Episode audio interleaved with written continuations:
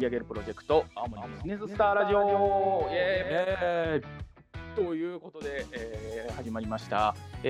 青森のビジネスのこれこう考えるラジオ青森ビジネススターラジオをご案内させていただいております、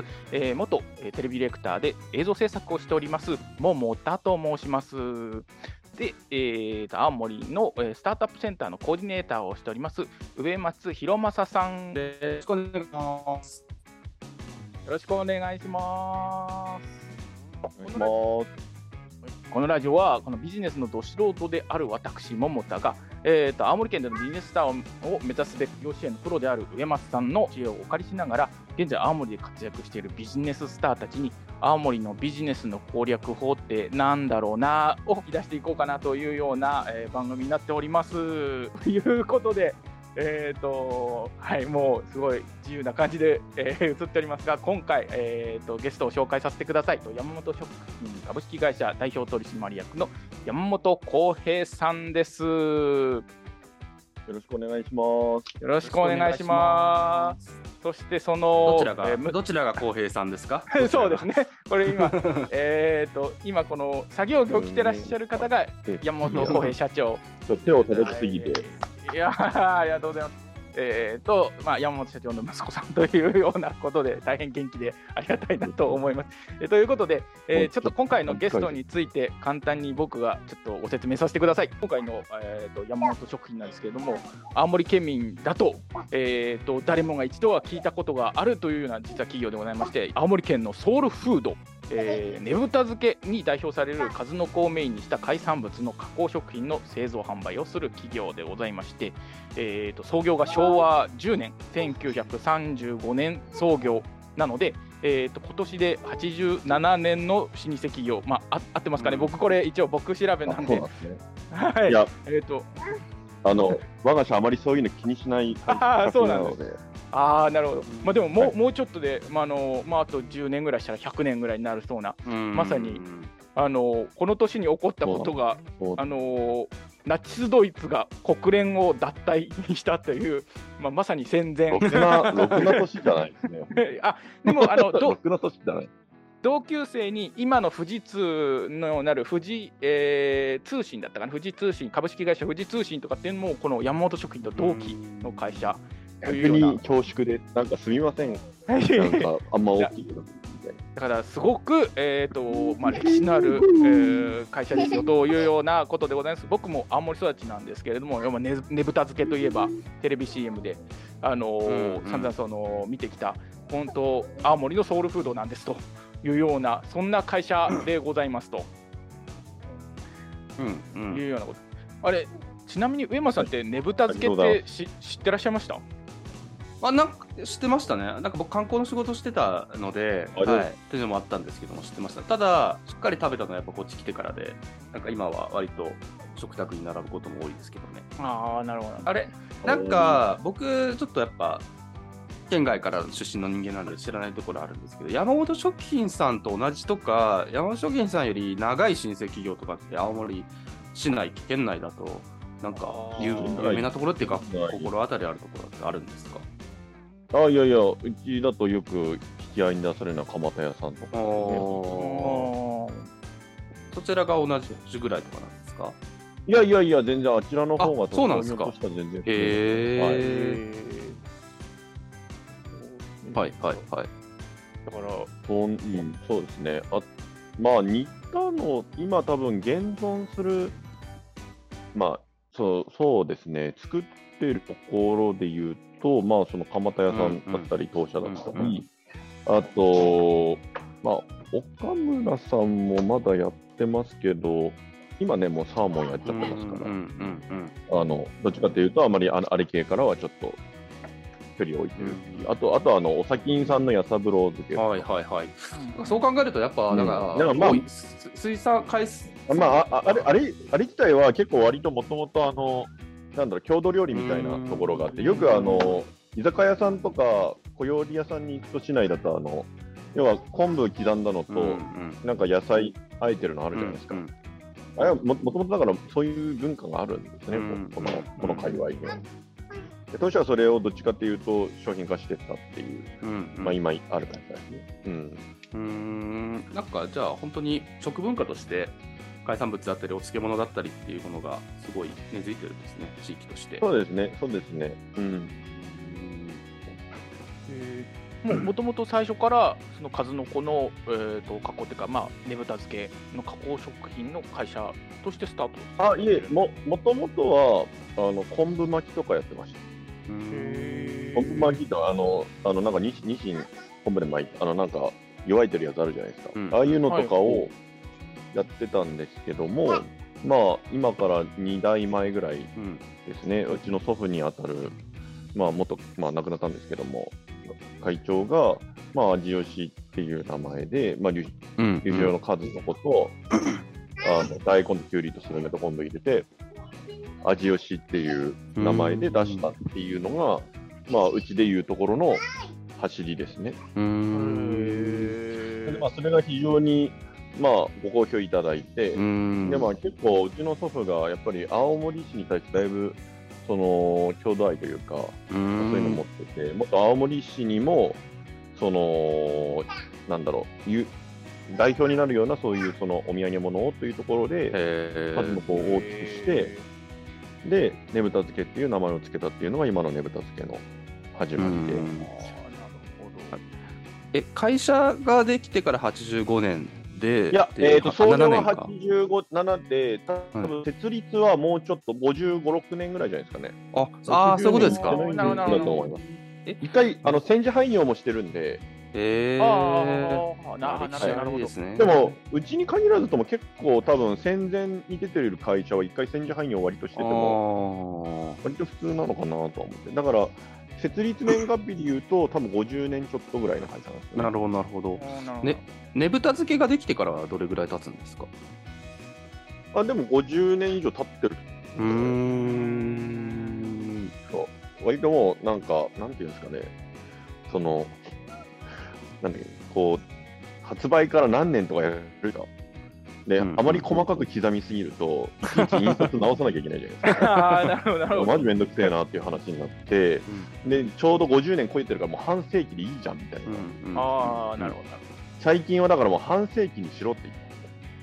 言ってます。で、半世紀にしろってそう指示出してた間に、じゃあいつだったっけみたいな話になるともうだんだん分かんなくなってるみたいな。とりあえず半世紀過ぎてんだからいいじゃんみたいな。なるほど。なるほどなるほど。印刷いちいち変えるのこれ大変で、そうですよね。そうですかなみたいな。なるほど。そうか。一回なんか味吉が60周年過ぎたときに、60周年記念で袋を60周年ってマークをつけたんですよね。うんうんうん。で、袋はすぐはけたからいいんですけども、うんうん、こう2段パックの味吉の方があまり動き良くなくて、いまだにまだ60周年っていう。もうあれを機にもうこんなめんどくさいこと絶対やるねやめようと思いました。なんか僕、山本さんとはこうお仕事でお話しする機会がたまにいただいてるんですけど、今みたいに結構なんですかね、こうなんていうんですかね、めんどくさくてよみたいな語り口でおっしゃられてるんですけど、でもやられてることって本当に合理的じゃないですか。なんかいちパッケージやるのとかって、お客様目線だとなんか1の差ってそんなに関係ないことをなんか自己満足に近いこととも言えるじゃないですか。なんで、うん、結構こうなんですかね、ラフな表現されてますけど非常に合理的なことされてるって、そこのなんですかね、ギャップが結構素敵なところだなと思います。あー、なるほど、確かにそうかもしれない。まあ、うん、結構何周年とか、広告的にはやりがちですけど、まあ確かに僕ら買う側にしてみれば60年か何十年がなろうが意外とまあそんな気にしないかもしれないなって確かに今思いましたね。ああ、なるほど。あまりまあやらない会社だったんですけど、でもやっぱり記念日大事にした方がいいみたいな話があってやったんですけど、あ、やらない理由よく分かったわみたいな。あもう1個いいですか？はい。ちょっとお話遡っちゃうんですけど、会社やブランドとしてはもう数十年の歴史がありつつ、ただお話聞いてるともっと古い会社とか、なんか先行の会社さんや商品がある中で、要は当時はベンチャーというか後発だったっていう風に結構新鮮だったんですけど、 その中で今のポジション、まあ、業界だったりのこうなんですかねを引っ張るような立場になられたのってどの辺がきっかけだったっていうふうに考えてらっしゃいますか？まあでもねぶた漬けからなんじゃないですかね。ね、なんかそれはでも数の子フィーチャーしたとかっていうところが大きかったんですか？いやそういうわけじゃなくてやっぱりねぶた漬けっていう名前が結構当たった。ああそうですか。へー。うん。ただちょっと説明はしづらいんで、正直県外の人には、そのねぶた漬けって聞いて想起できるものって何もないと思うんですよ。まあまあまあまあ。ねぶたも分かんなければ、ねぶた分かんなければ余計なんだそれみたいな話があって、だからたまに今でも大手さんとかからたまに言われますよ。味吉とかねぶ、まあ味吉とかは特に言われますけど、名前変えれませんかと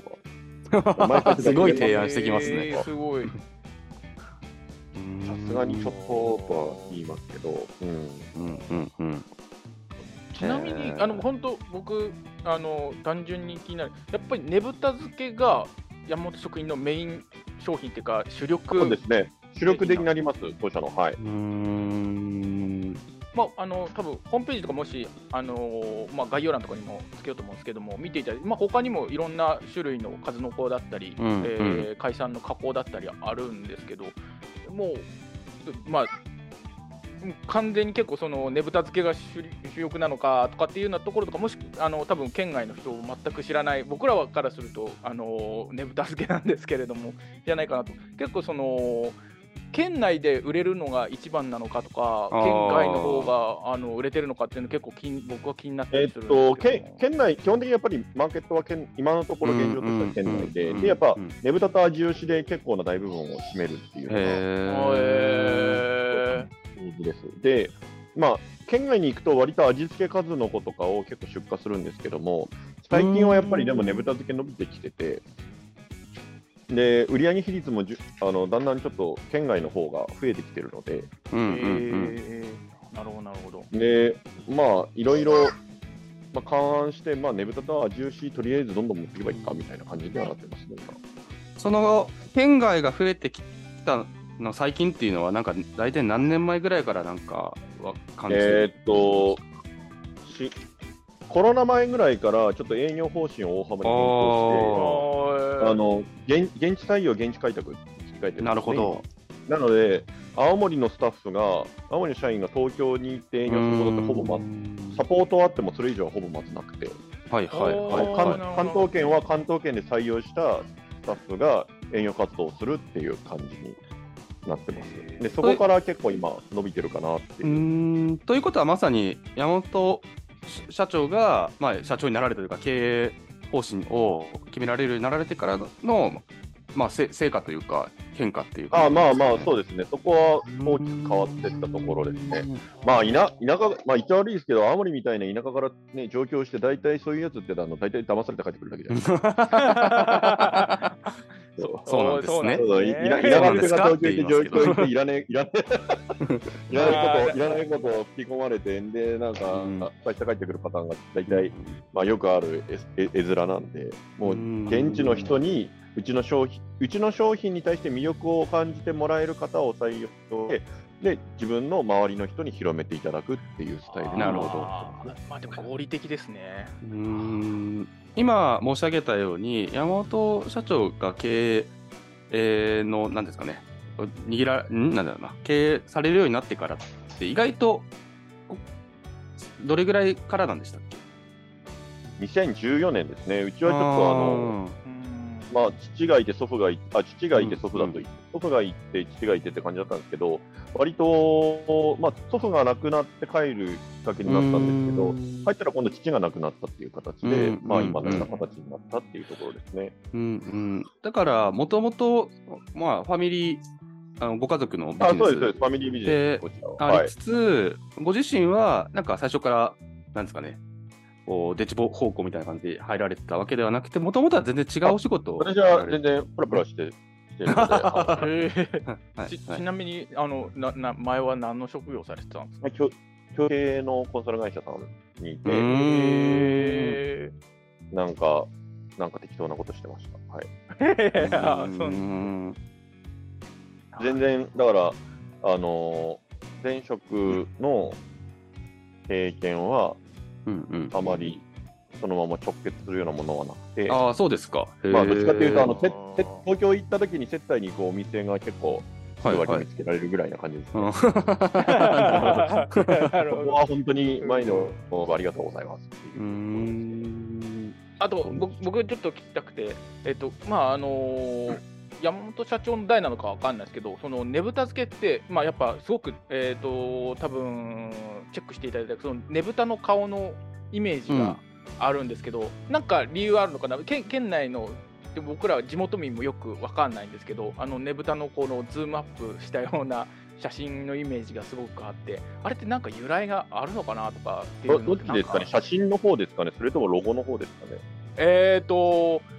写真も確かにあるんですけど、写真は単純にねぶた漬けだからねぶた置いてるってただそれだけで、でそこから大体もう、社名を置いて皿盛りを置いてねぶたをバックにするっていう基本パターンがもうできちゃってて、うちはあんまデザイナーさんかませる余地ないんですよ、ねぶた漬けシリーズに関して。とりあえずねぶた置いときゃいいんでしょみたいな。ホタテ入ったねぶた漬けっていうのを作ったんですけど、それももうねぶた置いて、もうホタテにねぶた漬けって書いて、もうめんどくさいからそのまま閉めたんだみたいな。あなるほど。終了みたいな感じです。もともとねぶた漬けって名前にされたのは、おじい様が地域に対する思いが強く、登録商標なので、あれ自体は青森ならではってことで、そうですね。そういう青森としてその代表するお土産が欲しいとなかったんでしょうね。そんなでも僕さっきの話とか聞いて、ねぶた漬け自体が50年の歴史あるってことを踏まえると、50年前とかから青森といえばねぶただったんだなって逆に思いましたけどね。そうですね。多分その遡っていくと、そのあたりでちょうどその無形文化財ですか。ああそうなんですか。文化財出るはずなんですよ。はいはいはいはい。重要無形文化財か、登録は多分そのあたりなんで、ねぶた自体は割とそのあたりから多分フィーチャーされてるんじゃないのかなっていう。うちのYouTube チャンネルとか見てもらうと、当時は本当に町釣りだったんだなっていうのが、その昔のフィルム発掘されたやつとかをそのままデジタルに起こしたやつとかがうちのチャンネルにしてるんですけど、はいはい。ポケットから捨てんなよ、まあ本当にすいません。勝手に僕のポケットまさぐってなんか工場の中で被るなんかこれお店にない。英才教育ですね。今に怒られる3秒前ですね。じゃないからね。なのでまあだから。もともとはだから今でこそ300万人弱ぐらい来る一大観光コンテンツですけど、50年前は本当によくある町内ねぶたみたいな感じで。ああそうなんですか。へえへえ。その頃はもうじゃあまだただのお祭りだったんですね。でもまあそれって思ってます。はいはい。それまで本当にねぶたのなんですかね、ブランドの成長とともにねぶた漬けもみたいな感じですね。なんかお互いじゃないですけど、いい時になんかつけた気もしますね。そこで言うと結構いろんな商標をうち 100オーバーぐらい出ってて、中にはなんだろう、ツインシティとかなんかそういうのを行政に取らせとけよみたいなのとか普通にあったりして。へえ。ツインシティも青森に関わってるんですか。ツインシティって要は青函、函館と函館と、そうなんです。あれに合わせて取ってるみたいで。へえ。なるほどな。先行投資ですね。なんかどうなるかわかんない時に。本当になんかだって維持するの金かかんだからよみたいな。なんか多分結構だから広報とかにすごい僕秘密がありそうだなと思ってて、まあ、ちょっと次回とかにちょっとその辺聞けたらなと思ってるんですけど、まあ、今回ちょっとあと1個だけ僕ちょっと疑問があって、はい、まあ、せっかくヤマト食品のについてちょっと聞けるときなんで、僕すごく不思議に思ったのが、まあ、ホームページとか見るんですけど、会社のロゴが、まあ、ヤマト食品なんですけど、まあ、僕単純にそういう会社の歴史みたいなのとかちょっと興味があって、うんうん、山になるって書いて、まあ、なんて会社の商品なんかロゴっていうか、なんて社標っていうんで、なんて言うんですかね。あ、まあ、あれですね、屋号っていう。屋号、そうですよね。これ今はもうやってないですけどね、みんな、まあ、昔はみんなカネキとか、カネか、なんていうんですか、こしん司のこう書いて木って書いたりとか、まあまあ他も皆さん持ってるじゃないですか。うちは山成さん、はい、山成さんって業界では呼ばれてるんで。まあどういう意味があったとかってなんかご存知だった。僕今多分これ興味なんで。なんとなくかっこいいからとかそんな感じじゃないですか。成っていう字は、まあ、みんな死んでるから。普通に山成で山って成で山成。そうですよね。成っていう字は。なんかおじい様のお名前とかからたけしですか、あれ武士全然わかんないですね。ヒントない成功したかったとかですかね。なんかでもね、当社以外にも市内で山成を屋号にしてる会社さんってあるんですよ。へー。それこそ油川の方とかに行くと多分、山成使ってる会社さん普通にあるんですね。まあなんか縁起は別に誰のものっていう話は、まあうちは一応なんかその権利法を6商標にしてますけど。衣装かなことってのかな、なんかあるんですけども、でも基本的にはみんな好き、よく要は昔の会社、なるほど、昭和以前の会社はみんなヤゴを持ってますよね。最近の会社はみんなロゴマークつけるじゃないですか。うんうんうん、うん、そうなんだ。疑問は解決しませんでした、ね。でも当時の人がなんか、まあ、そういう思いを込めて、まあ、作ってたというようなことなんだろうなと思って、ちょっとなんか知れたらなと思って聞いてたんですけど、聞いちゃいました。なんか、まあ、なんかの辺にあと文字つけるみたいな感じですね。ああ、なるほどなるほど。丸中とかなんかみんな山子とか山にこうって書いたりとか。キッコーマンだってあれヤゴですからね、あれ。ああ、なるほど、そう。じゃキッコー生とかもあるじゃないですか。キッコー柄に真ん中に、真ん中の難しい真ん中のどっかって。だから青森県内だと唐揚げの CM とかもあるじゃないですか。キッコー生、唐揚げ、あれだからキッコーの方にまさしくの多分生だと思うんですけど。まあ、清いかどっちか忘れましたけど、昔だ醤油屋さんとか酒屋さん、醤油屋さんはみんな絶対嫌が思ってますよね。ああ、なるほどな。お前何さっきからもうつなげる必要ないのもうということで、じゃあまあ今回1回目はじゃあこれぐらいのところでということで、次回まあちらちら出た、まあいろいろさっき言ったその商標の取り方とかまあ PR についてすごくなんか秘密がありそうだなと思ってたり僕は、で次回その辺について聞けたらなということを思っております。ということで、はい第1回目はここまでです。ありがとうございました。次回もぜひよろしくお願いします。よろしくお願いします。ありがとうございます。